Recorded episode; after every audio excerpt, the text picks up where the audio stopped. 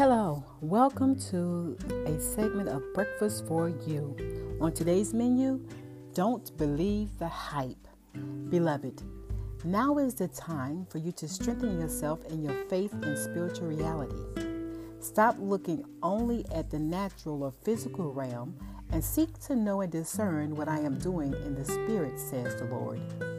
Most of the noise around you is designed to draw you away from spirituality into carnality. So I admonish you don't believe the hype of this world. You must resist and stop giving so much time and attention to worldly things that consume you.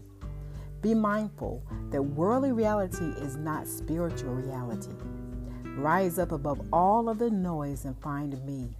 Remember, when you find me, you find peace.